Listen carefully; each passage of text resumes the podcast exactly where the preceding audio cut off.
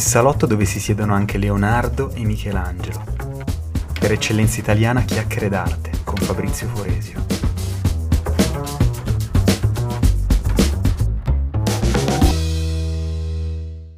Gli antichi romani l'arte erotica se la godevano parecchio, visto che il loro rapporto con la sessualità esplicita era molto diverso dalla nostra concezione sociale, che spesso, diciamolo, è tabù. Gli esperti hanno potuto studiare in maniera approfondita l'arte erotica del periodo anche grazie agli scavi a Pompei ed Ercolano dove la famigerata eruzione vulcanica del Vesuvio del 79 d.C.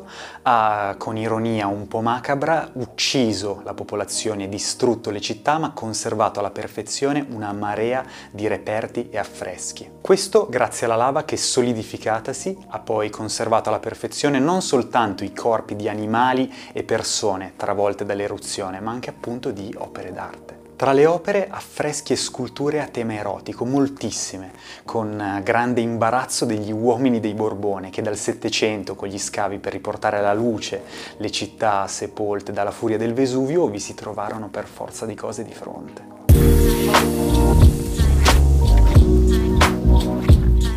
Premessa, se già la società odierna tende a tabuizzare determinati argomenti, figuratevi cosa doveva essere nel Settecento, un'epoca particolarmente pudica e diciamolo pure anche bacchettona. Così si capisce subito che non è esagerato affermare che questi scavi provocarono un vero e proprio shock culturale in quello che allora era il Regno di Napoli e che poi nel 1816 sarebbe diventato il Regno delle due Sicilie. Gli affreschi rinvenuti raffiguravano una gran varietà di arte erotica, dal semplice nudo alle prostitute intente nel loro lavoro, al dio Priapo. Divinità visivamente spesso fusa con Mercurio e associata alla fecondità e al mondo agricolo, che aveva una caratteristica molto particolare, il suo membro virile in erezione aveva dimensioni spropositate. Il fallo, infatti, per gli antichi romani e greci non era un'icona oscena, anzi portava bene. Era ovviamente simbolo di fertilità e virilità, ma oltre a questo era benaugurante, un amuleto portafortuna che scacciava il malocchio. Non stupirà quindi sapere che le icone falliche nel mondo romano erano comunissime, soprattutto nelle domus, nelle case, dove erano spesso poste nell'atrio per tenere fuori dalla casa il malocchio e la sfortuna già dall'ingresso.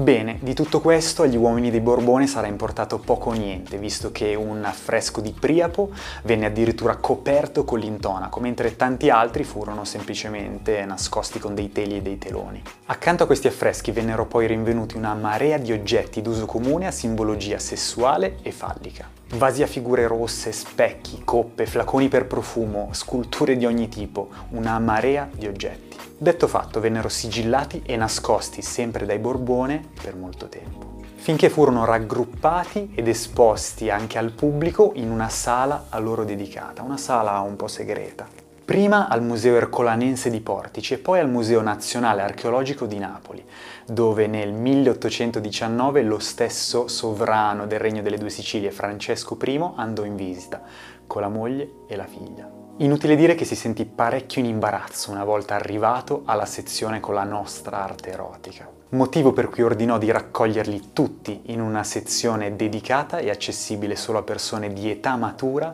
e comprovato rispetto nei confronti della moralità. E fa strano, ma pensate che rimase così per lungo tempo, visto che solo nel 2000 a Napoli quest'arte proibita diviene di nuovo accessibile al pubblico, seppur i minori di 14 anni devono essere accompagnati da un tutore. Comunque in chiusura uno spaccato sulla società romana, ma per arrivarci partiamo da un affresco rinvenuto a Pompei, e più precisamente in un lupanare. I lupanari erano i bordelli dove nell'antica Roma le prostitute esercitavano legittimamente la loro professione. Quello di Pompei che vi cito è una rarità, perché sulle sue pareti ci sono decorazioni delle prostitute che un tempo abitavano e lavoravano nel lupanare, impegnate nella più grande varietà di posizioni sessuali possibili. Tra parentesi, rarità perché quasi ogni affresco di epoca greco-romana è andato perduto, questo è dovuto alla debolezza del pigmento naturale che si usava, ma questa è un'altra storia. Comunque, gli studiosi non hanno una risposta certa sul perché quegli affreschi siano lì.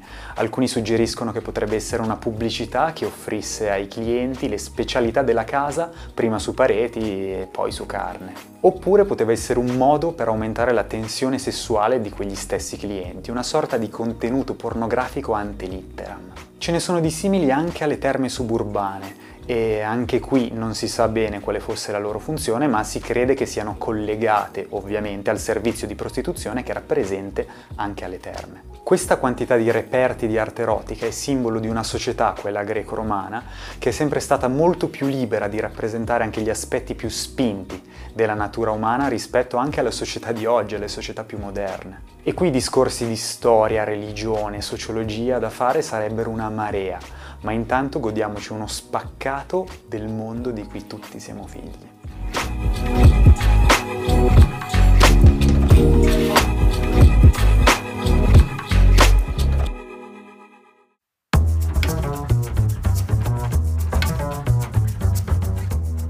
Chiacchiere d'arte è un podcast di eccellenza italiana. Se volete ascoltare questo episodio con il supporto delle immagini e scoprire tanti altri contenuti culturali, seguiteci anche su Instagram e YouTube.